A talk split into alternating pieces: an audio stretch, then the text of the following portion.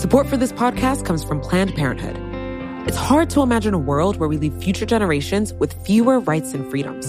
Since the Supreme Court's decision to overturn Roe v. Wade, politicians in nearly every state have introduced bills aimed at blocking people from getting the essential sexual and reproductive care they need, including abortion. Planned Parenthood believes everyone deserves access to care. And with supporters like you, they can reclaim our rights and protect and expand access to abortion care. Visit plannedparenthood.org slash future to learn more and support their cause.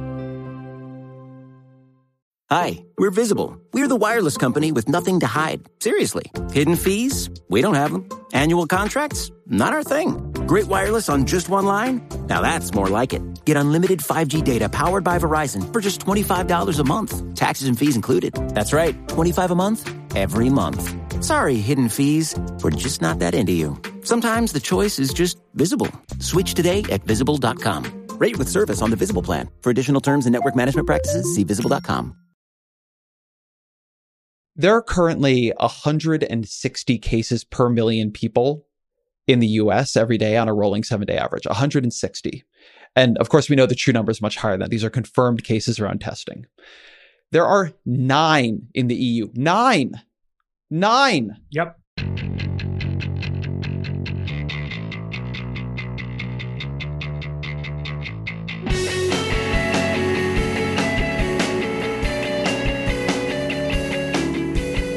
Hello, welcome to another episode of the Weeds on the Vox Media Podcast Network. I'm Matthew Yglesias here with Ezra Klein. Um, we originally started doing these these podcasts. Well, they were going to be election podcasts, and then they were going to be coronavirus podcasts, and we moved on. But the pandemic is, is back in the United States in a in a big way, and Ezra was pointing out to me offline, it's um things look kind of different internationally. Wouldn't you say? It is shocking. Sometimes when we do the coronavirus podcast, I feel like I drop into this weird vocal register where I don't feel like I have the range to describe how bad what I'm describing is. But I want to try here because I think it's really important that people don't feel like what is happening here is simply a natural disaster. And it is understood the size of the policy failure we're living through and how many people will suffer and die because of it. So I think the simplest way to do a comparison here is to look at the European Union because the European Union is similar to our size, similar our level of wealth, um, has uh, governing institutions which, while not the same as ours, are you know comparable in many ways. It experienced the virus, if anything, a little bit earlier than we did. The outbreaks in say Italy came first. So they've been dealing with this longer. They started dealing with actually less information than we had. There, there, there are good reasons to look at them as comparable. If you go to our world in data and you look at a seven day rolling average of cases per million in the US and in the EU, I don't know how to describe how wild that chart is. So there are currently 160 cases per million people in the US every day on a rolling seven day average, 160. And of course, we know the true number is much higher than that. These are confirmed cases around testing. There are nine in the EU. Nine. Nine. Yep. Nine. And the EU has more people. Not, like nine. The EU is a cup. Arizona alone is seeing more cases per day than the EU. There, this is not, as far as we can tell, a testing issue. If you look at like uh, rates of um, testing positivity, the things you would look at to see if you're seeing something like that, that is not what we are seeing. So then I want to take this one step further at Stat News, which they've been doing great coverage throughout this entire crisis. So if you're not following them, you should be. Stat News. Isaac Sabinius and James Sabinius, who are both at Harvard, did a piece looking at trying to answer the question how many of the deaths that we have seen in the US reflect at least potentially bad policy? How many of them seem, given the experiences of other places, preventable. And the places they choose to compare us to are Germany, South Korea, Australia, and Singapore. And that they they, they choose those places on a variety of reasons when the virus hit, um, the amount of the population that lives in sort of urbanized areas, etc. They calculate that somewhere between 70% to 99% of the US fatalities from COVID 19 could have been averted. 70 to 99%. So most of them, the vast majority of them, And just to go back to that EU US chart for one more second, if you look at it, what is also just truly striking about it is its shape. In the EU, this plateaued some time ago and it has gotten lower and it has stayed stable. And in the US, we are just going up. So it's all very disturbing. But what we are living through here is a failure, not an inevitability. And in particular, I mean, on on that shape point, right? It's, it's, the most weeds thing ever is always talking about what charts look like, um, but it it looks superficially like a like a two wave dynamic, right? Where like we went up and then we went down and then we went up again. But when you look at it geographically, it's like what we had was a big outbreak in the tri state area than outbreaks that were not as bad, but substantial in Michigan, Louisiana, and Massachusetts. And then we had very few cases elsewhere in the country. And then those bad outbreaks were brought under control. And in the case of the tri state area outbreak, not brought under control that quickly and not managed that well while it was going on. And the, the death toll was incredible, but the scope of it was limited, just as Europe had very bad outbreaks in Italy, France, and Spain, but not elsewhere on, on continental Europe. But then the difference is that after the Italy, France, Spain outbreaks were contained, that was it right? That the, the countries that weren't hit initially started taking precautionary measures and then they kept doing it so that as things were brought under control in the places where it was worse, the overall situation got better.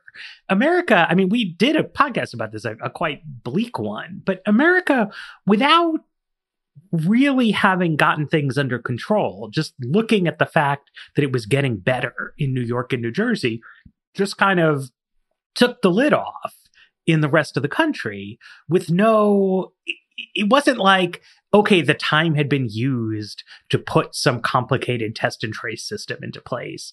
It, they weren't even following the trump administration gating criteria. They certainly didn't do paul romer's 20 million tests a day.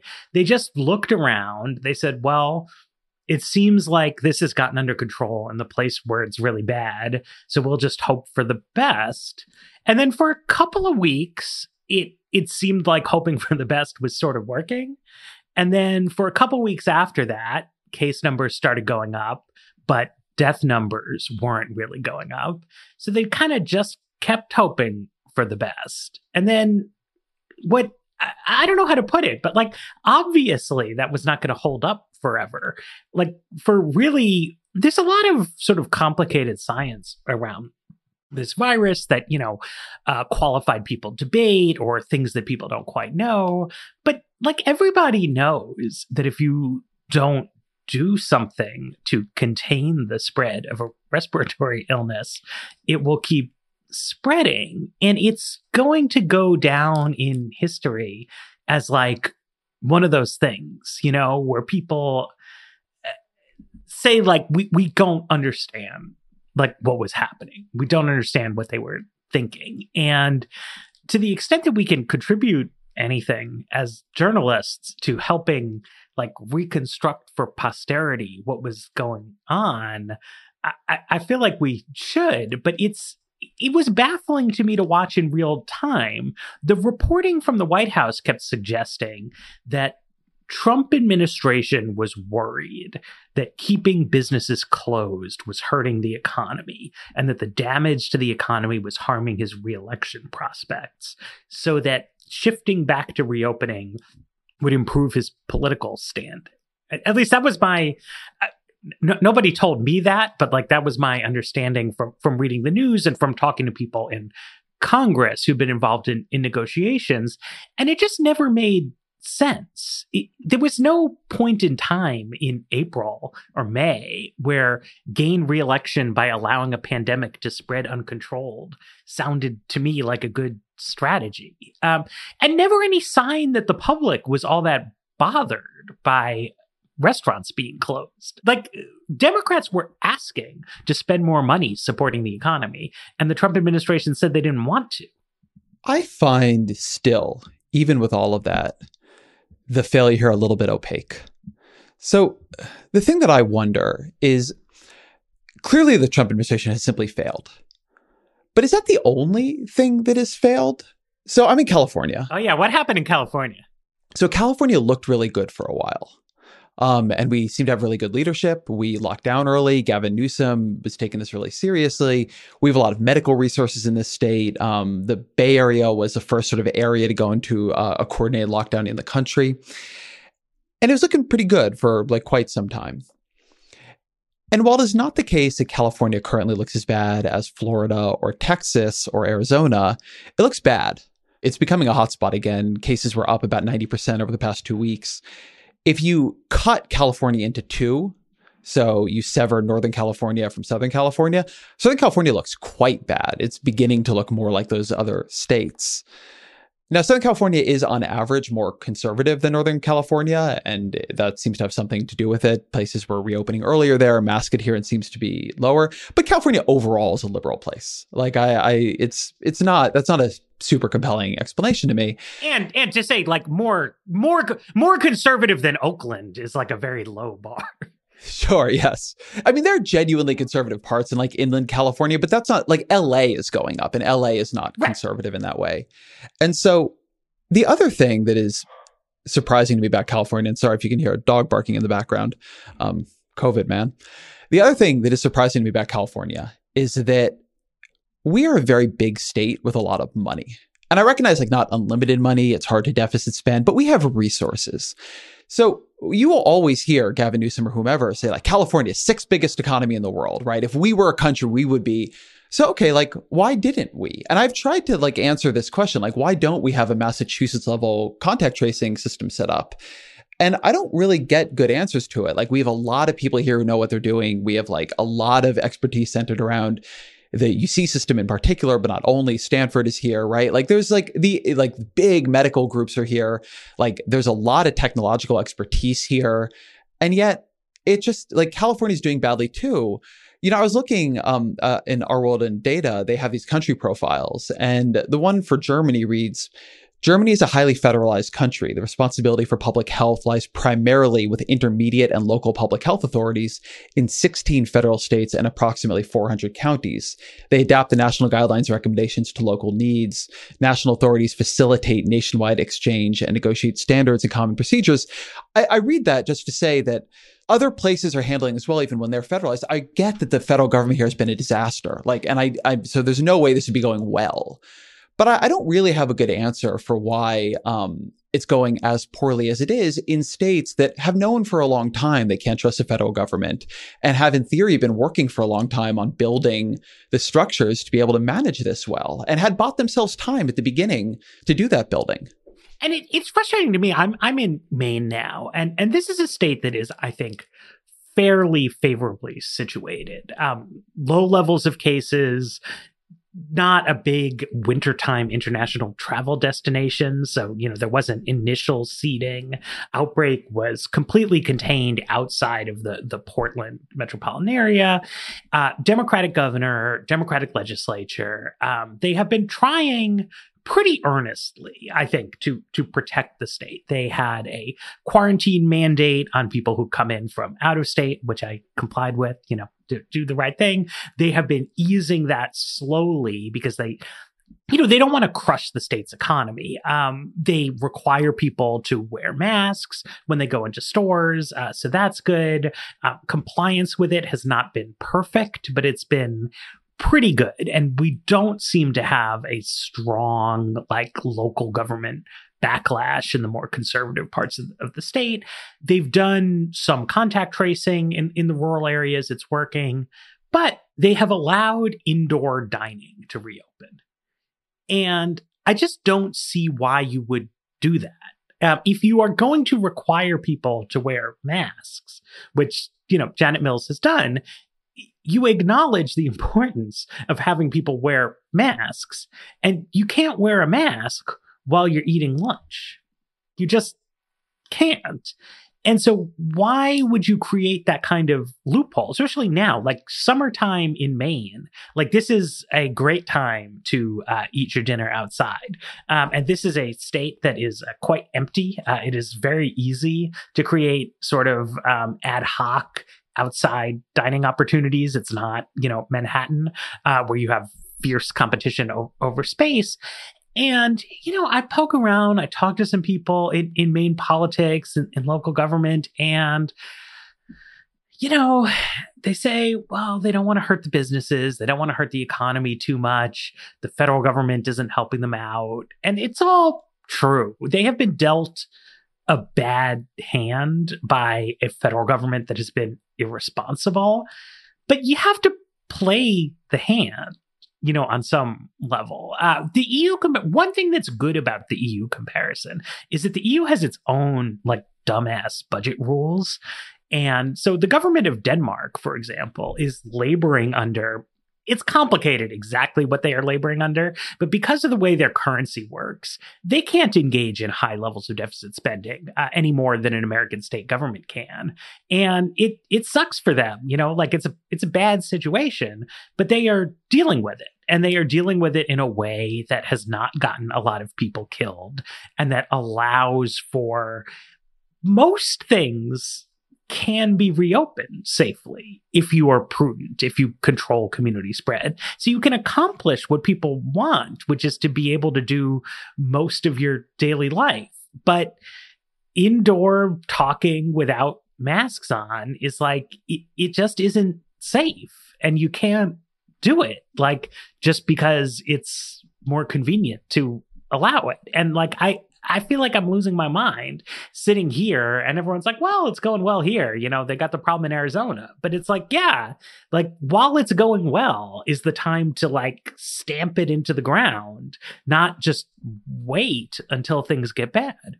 What what are the problems with even just doing punditry on this is that there's just still a lot we don't understand.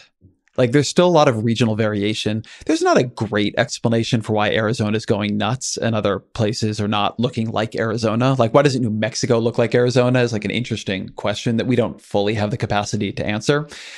And there's all kind I mean, some of it is like the bad luck of super spreader events. Some of it does have a lot to do with um, both political leadership and adherence to, to public safety measures there's been talk back and forth about whether or not there are slightly different strains of this going around and that like the places get hit by a slightly more virulent strain are in much worse shape. I want to be really clear that there does not seem to be a consensus on that. And the epidemiologists I talk to do not like tend to favor that as an explanation, but we don't know for sure that it's not true. Like there are things going on here that are mysterious. And yet you would expect that what's the way to put this? I think in a normal world, like as we saw this curve beginning to go nuts, we would have really doubled down and doubled down, right? We would have said, okay, like we didn't get this right the first time. Like we need to go into a 40 day lockdown. We learned a lot. We know how to use it better this time. Like we're going to do that. Like everybody get on the same page, like nation come together. And what's really striking to me is my read of the politics of this is the in- competence and disinterest, and to some degree, the opposition of the Trump administration to handling this well, has become settled fact. And it has created an almost nihilism in the public. And even to some degree in other governments, state governments, where there's like a sense of like, well, you know what, we're going to try a little bit, right? We're going to keep some things closed. Most, you know, a lot of places don't uh, like, there's no indoor dining here, for instance. Like we wear masks, like we try. But if we're not going to fix this, then we're going to kind of give up on it. And I think that a lot a lot of what has been called reopening is better understood as giving up. Right? We're not reopening based on White House guidelines or state guidelines or, you know, Harvard guidelines or anything. We're just like giving up a little bit. And giving up creates its own dynamics. You see the curve going up, you see that nobody's got a plan to change it. And so there's almost like, unless you're personally super vulnerable or you're taking it very seriously, which again, some people really are, there begins to be like a, like an exhaustion, right? A collective action problem. Well, if everybody else isn't going to like ruin their life over this and is just going to take the risk of getting it and passing it on, then I guess I will too. And like, you can just see that. You can feel it when you go out. You can like look at it happening. And it's a way in which um, the much more effective responses of places like the EU or like Singapore really help that the government bought credibility, showed it would use that trust well. And then, like, people feel they're in a war they can win. And when the government comes back and says we got to do a little bit more, they don't think like, well, there's no plan here. We're just like ricocheting recklessly from thing to thing. It's like, okay, like if we do this, maybe we'll get it under control. And a lot of these places in Europe, like they're being able to reopen in a much more real way than we are. So I don't know. I mean, I'm I'm a politics guy, so I'm in some ways inclined to blame this on poor political response. But I, I, think there's a much bigger interaction effect than people sometimes give credit for between the political response and the public's willingness to adhere to the behaviors that make a response effective. All right, let, us take a pause here, and I, I want to offer a, another thought on that theme. Support for the Weeds comes from Not Another Politics podcast from the Harris School of Public Policy. With the constant news cycle, there's a lot of noise out there. Opinions are plastered all over social media, pundits are throwing out hot takes without any sort of context, and it's only getting worse as we dive farther into election season. We know that if you're listening to us at The Weeds, you're looking to cut through all this. And if you like this show, you might like Not Another Politics podcast. Not Another Politics podcast is produced by the University of Chicago Harris School of Public Policy. They want to take a research and data approach to analyzing hot button issues and offer perspectives that go beyond the headlines. They cover a wide variety of topics in their episodes, but a few recent episodes that you can listen to include a deep dive into why women are underrepresented in US politics or whether or not we can believe political surveys. You can listen and subscribe today at harris.uchicago.edu slash NAP. That's N-A-P-P.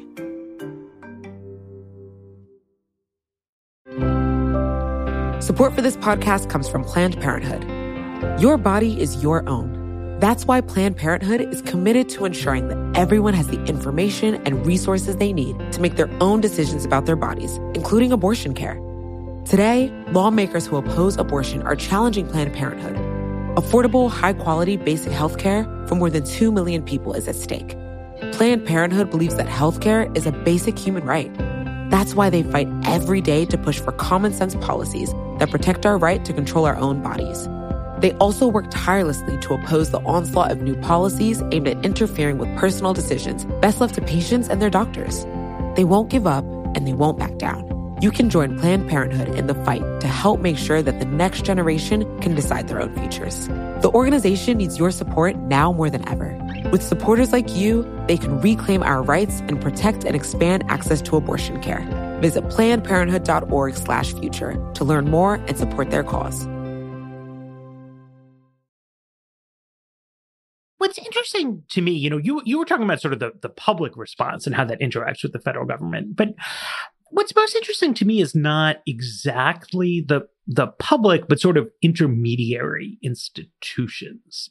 So, for example, I, have been reporting on school, you know, reopening and, and what the situation is there. And one of the big issues, I mean, there's fiscal issues, there's logistical issues, there's public health issues, there's educational issues. But one of the big issues is that teachers don't want to do it.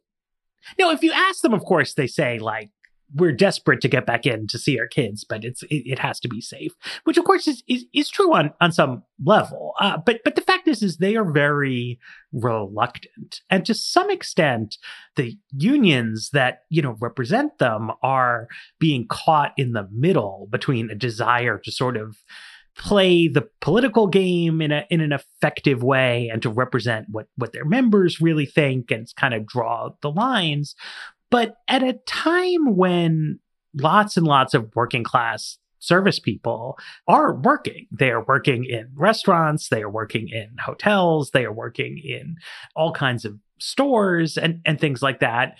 You have this kind of strong desire from teachers to really ease up on this and say that like prioritizing their safety needs to be the thing to do. And I find it hard to blame them because the overall response has been such a catastrophe.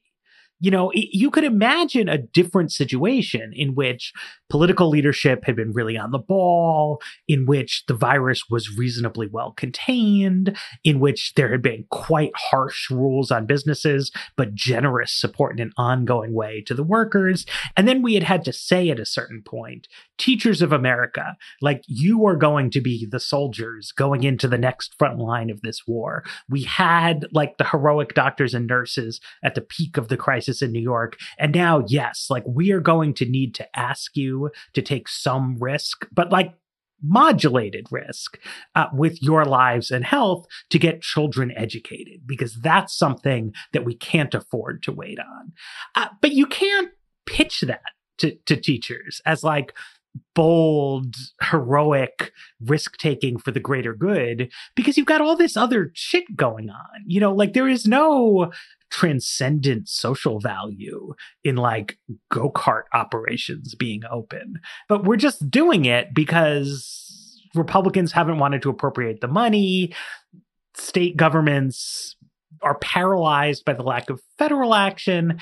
And so it all flows downstream in a way that is both like disappointing, but I think very understandable because it's hard to ask sacrifice of anyone when nothing is is working right like i'm just sitting here in my podcast cabin uh hiding out and like being i guess a little inconvenienced by by the virus but like i have nothing on the line here so it makes me reluctant to to criticize other people for just sort of doing what they can to to take care of themselves but it's a you were saying at the beginning like you don't know how to find the tone and and neither do i it's it's just so shocking compared to everything else that has happened in the course of my lifetime in America, which has included some pretty bad fuck ups, but never this kind of just leaving the field. I want to say a couple things on the schools issue because it's really, really important. First, I want to quote something from your piece on this, which I thought was great. You have a study in there where you say that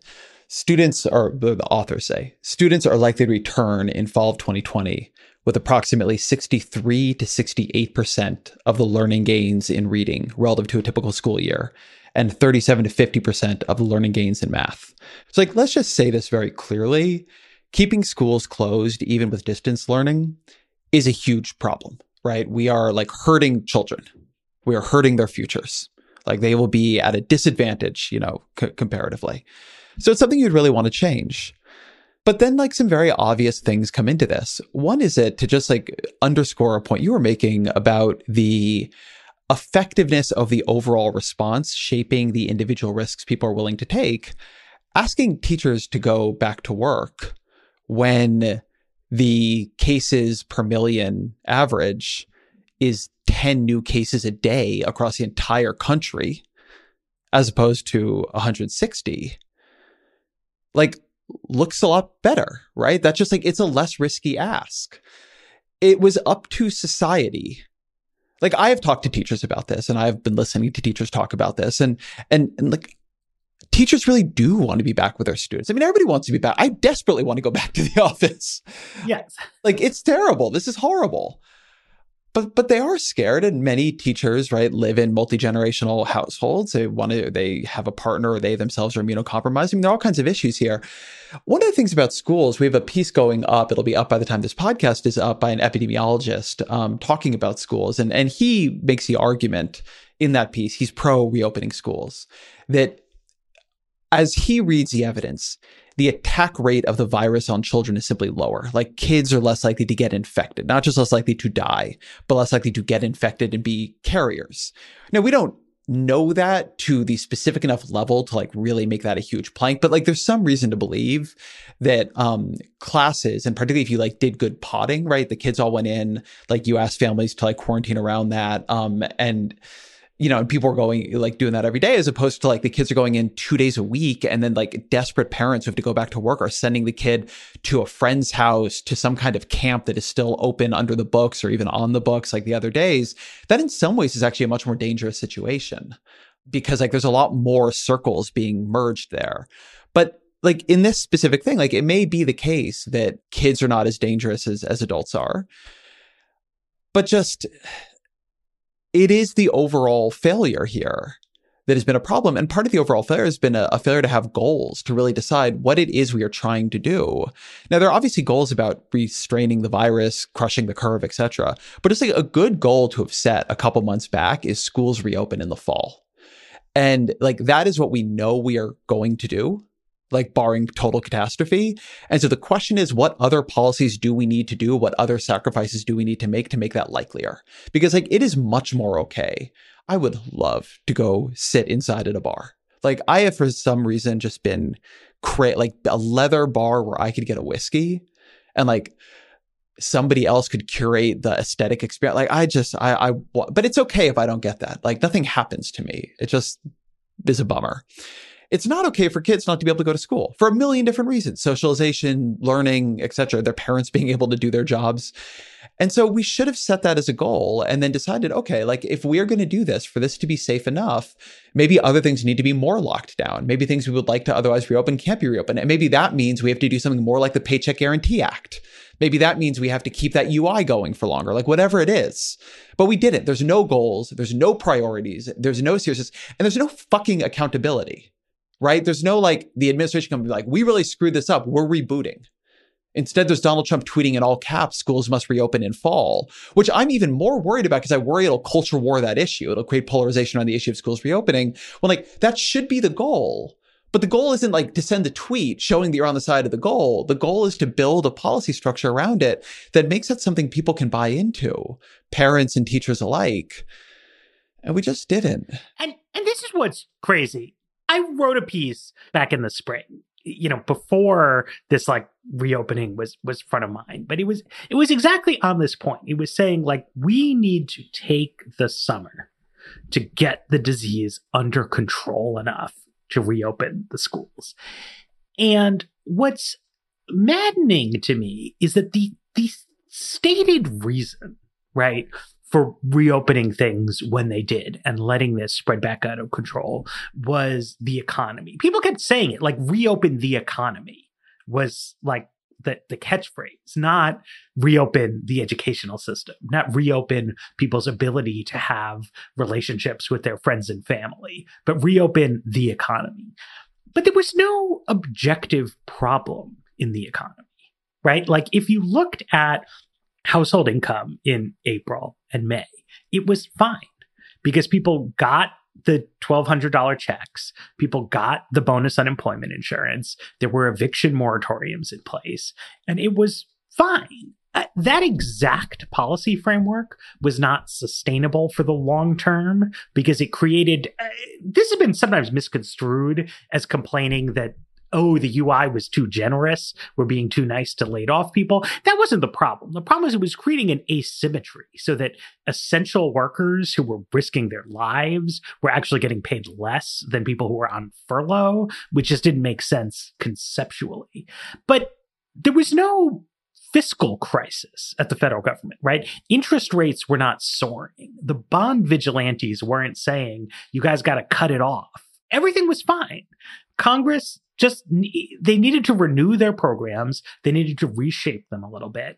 They needed to like the the ppp program for whatever reason the implementation details on that were not great. So they needed to change what they were doing to support small businesses. Um, Adam Ozimek and uh, uh, I think his name is Adam Lettieri. Uh, they had a good proposal for it that, that, I've written up a few times. They probably needed to adjust the UI and give some bonus pay uh, to some other people. They they needed to give money to state and local governments, but there was nothing stopping them. There was no like external force acting here other than honestly the perversity of Mitch McConnell because in this case like I don't I don't believe that Donald Trump would have stopped Republican congressional leaders from making a deal with Nancy Pelosi.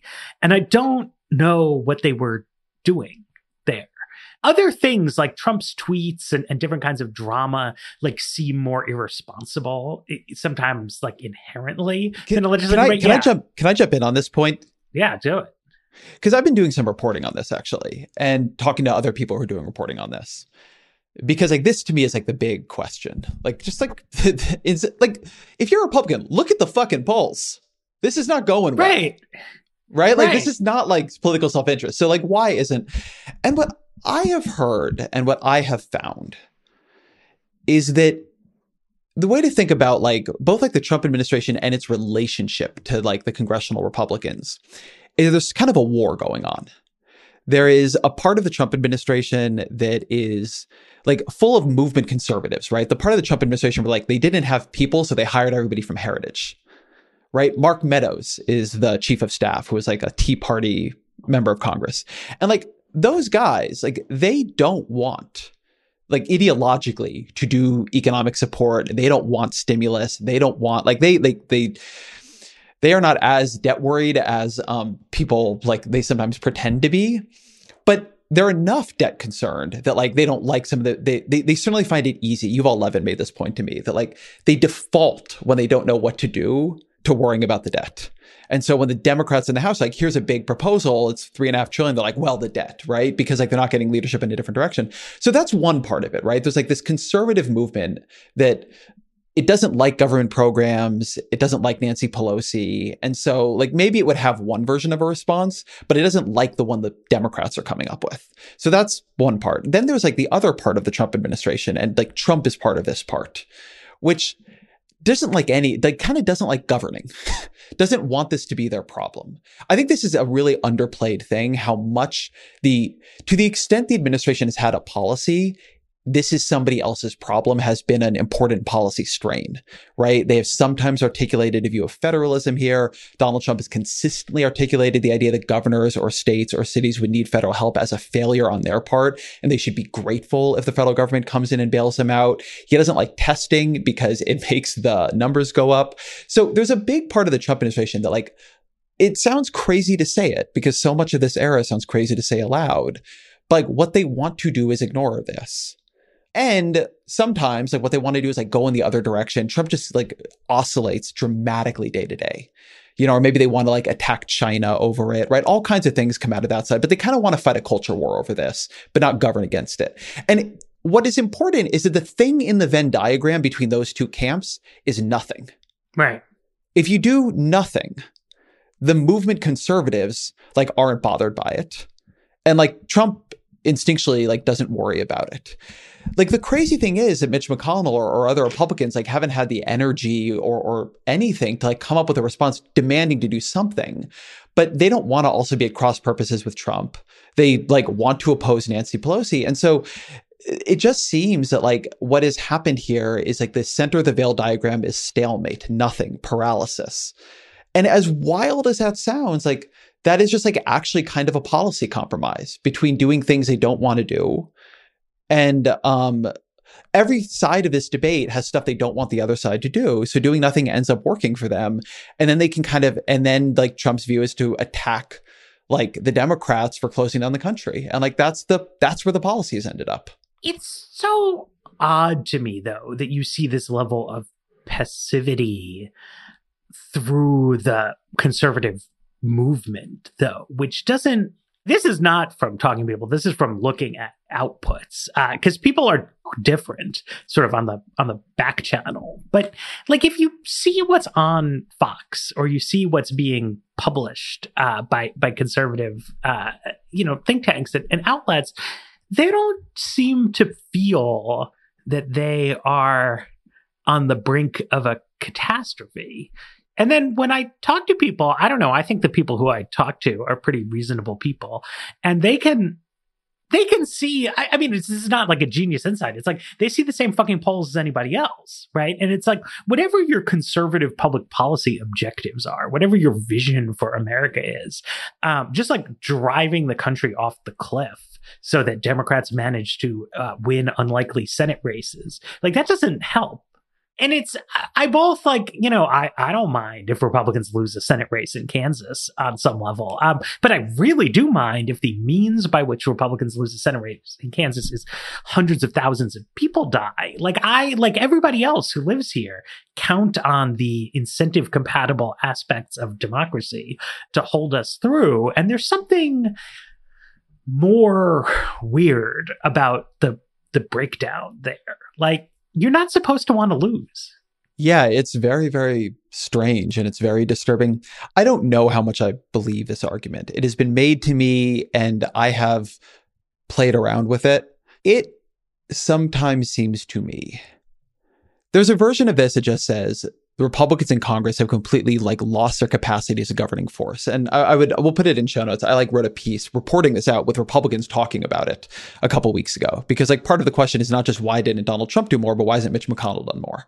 And like the kind of things I heard from Republicans were searing, right? Republicans who are outside of government. But there's an argument out there that to the to, to the point you're making, Matt, about there not being that much alarm, that a lot of Republicans and a lot of conservatives, as much as they are like cowed by this Trumpist era, are deeply ambivalent about it. And there is some part of them that, in a weird way, doesn't fear losing the way they normally would. Like, if they could, like, discredit Trump, go back into the minority where in some ways are more comfortable, because um, they like like throwing bombs, not governing, and then like rebuild in a way they felt better about. That like it wouldn't be the worst thing in the world. And I don't exactly mean that that is like their most conscious view of this, but that they don't feel the reason they are not acting so alarmed is that on some emotional level they're not. They're resigned. They are embarrassed. They are other things that are creating a weird cognitive dissonance about how they're acting in the election. It's not true for all of them, right? I don't think Mitch McConnell wants to be in the minority. So this doesn't really explain his behavior, which is one reason it's not for me a central explanation. But I, I do, I think there's something to it because I do think a lot of Republicans, the thing that Donald, that Joe Biden has done really well is maintain maintain a sense among like a lot of people that you don't love him, but the people you hate don't love him either. And that like lowers negative partisanship in a kind of genius way, actually. It's just like a lot of Republicans are just not that alarmed about Joe Biden. Whether they should be is a different question, but they're just not. And so I think something that you're picking up here is that my view is that the Republican Party, many in it, not all, are in an emotionally weird place in the election. There's like the Trumpist faction that does not believe any numbers or polls, and so does not like react with alarm because like they're just completely detached from reality at this point. And then there's a faction that does believe it, but just is having trouble bringing themselves to care the way they normally would because like on some level they sort of think they deserve the punishment. All right, let's take a second break, and and I I want to I want to further consider this. Support for the weeds comes from Hydrow. Finding the time to exercise can be hard, but with the Hydrow rower, finding time for a 20 minute full body workout can be a piece of cake. Hydrow is a state of the art, low impact home rowing machine that's actually designed by rowers. Hydrow caters to all fitness levels, and their classes are taught by Olympians and world class athletes alike. Eric Maxwell, from the business side of things here at Vox, got to try it out. Here's what he thought. The Hydrow definitely felt like a nice workout. It felt challenging, intuitive, it kind of felt natural without being too strenuous. It was just nice to have a menu of options to find something super customized and just make it feel fun. This spring, you can join the growing rowing community at Hydrow. You can head over to hydrow.com and use code WEEDS to save up to $400 off your Hydrow. That's H Y D R O W dot com, code WEEDS to save up to $400. Hydrow.com code WEEDS. Hi, we're Visible. We're the wireless company with nothing to hide. Seriously. Hidden fees? We don't have them. Annual contracts? Not our thing. Great wireless on just one line? Now that's more like it. Get unlimited 5G data powered by Verizon for just $25 a month. Taxes and fees included. That's right, 25 a month every month. Sorry, hidden fees. We're just not that into you. Sometimes the choice is just visible. Switch today at visible.com. Rate with service on the Visible plan. For additional terms and network management practices, see visible.com.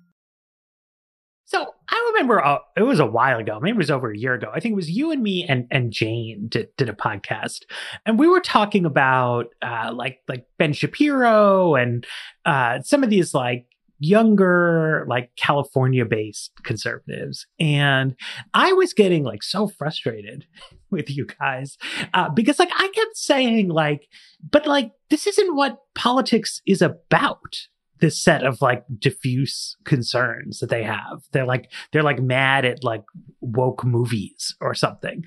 And I've been marinating on that discussion ever since because it, it really does feel to me like so many conservatives believe in their hearts this like politics is downstream of culture type thing such that they actually don't focus on the concrete consequences of losing concrete political power, right? Like you were saying that like Biden has sort of disarmed their negative partisanship dynamics. And, and I feel like that's, it's sort of transparently because he's this like old white fuddy duddy. Yeah. Right. And like, it's not a symbolic affront to them to have him in the White House the way Kamala Harris or Elizabeth Warren uh, would have been or Barack Obama was. And it's so weird though, because like the government does things like control the public health response to a pandemic and set the tax rates. And it's like Republicans' failure to handle the pandemic is going to let Democrats set tax rates.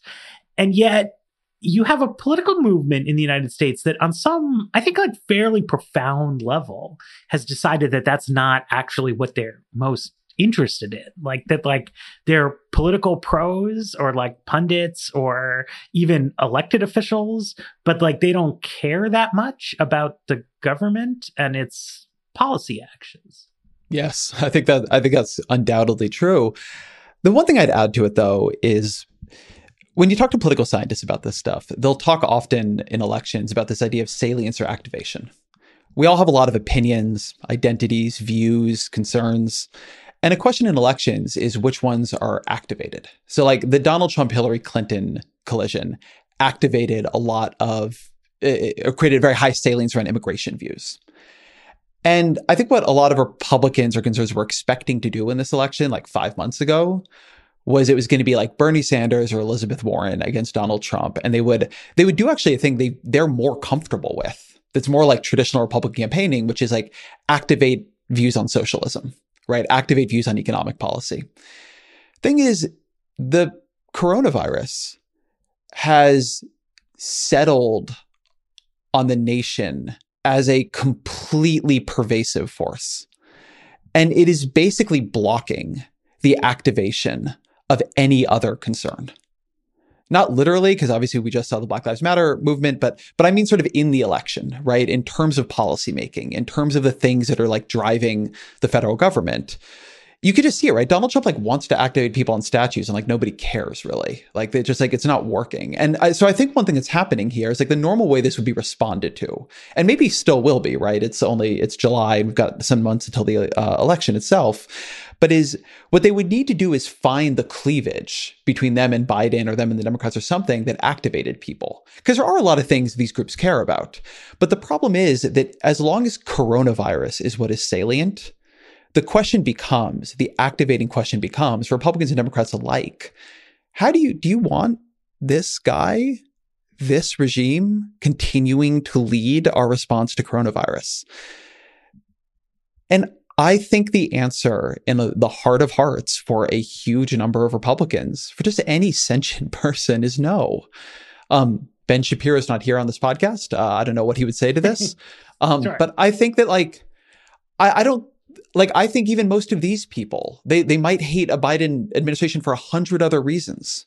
But on coronavirus itself, the thing that is most salient, they would be relieved to have Joe Biden and Ron Klain running that mm-hmm. response. Mm-hmm. Correctly so, because like this is going terribly.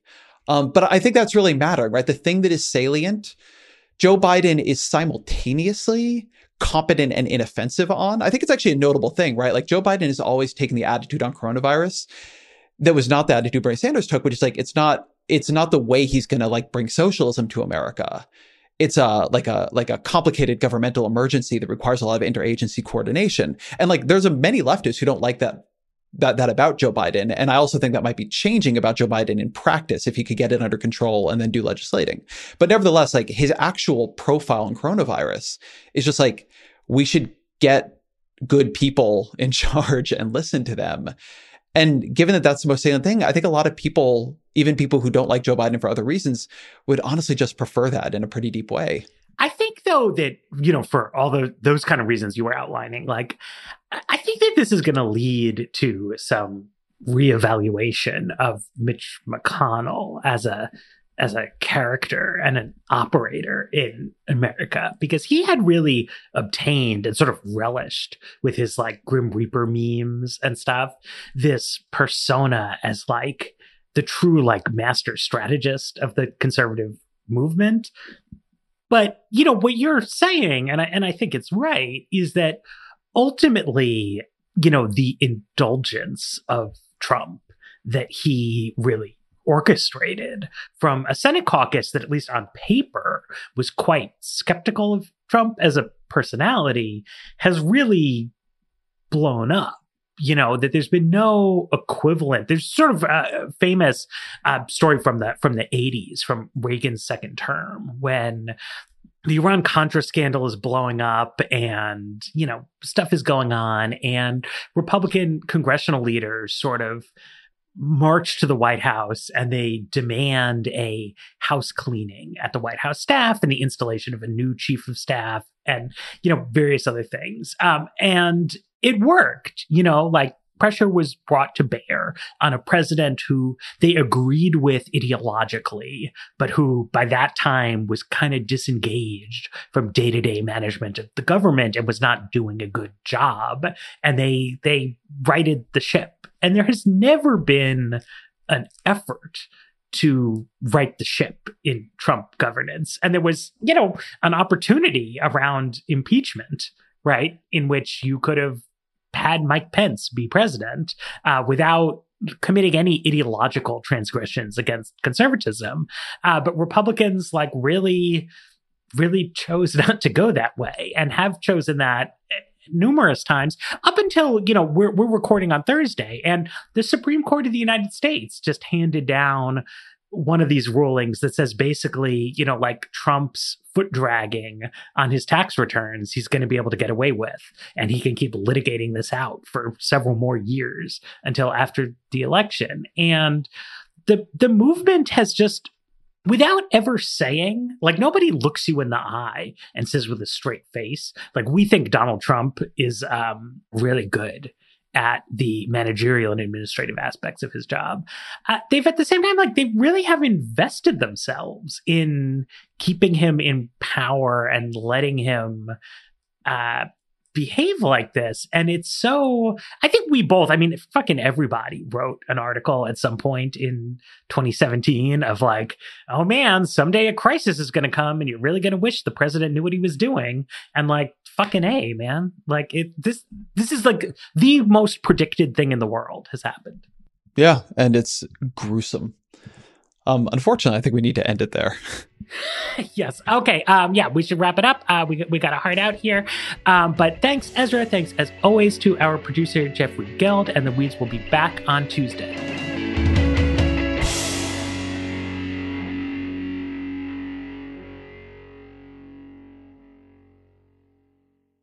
Hi, we're Visible. We're the wireless company with nothing to hide. Seriously. Hidden fees? We don't have them. Annual contracts? Not our thing. Great wireless on just one line? Now that's more like it. Get unlimited 5G data powered by Verizon for just $25 a month. Taxes and fees included. That's right, 25 a month every month.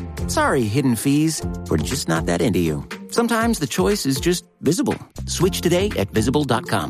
Rate with service on the Visible plan. For additional terms and network management practices, see visible.com.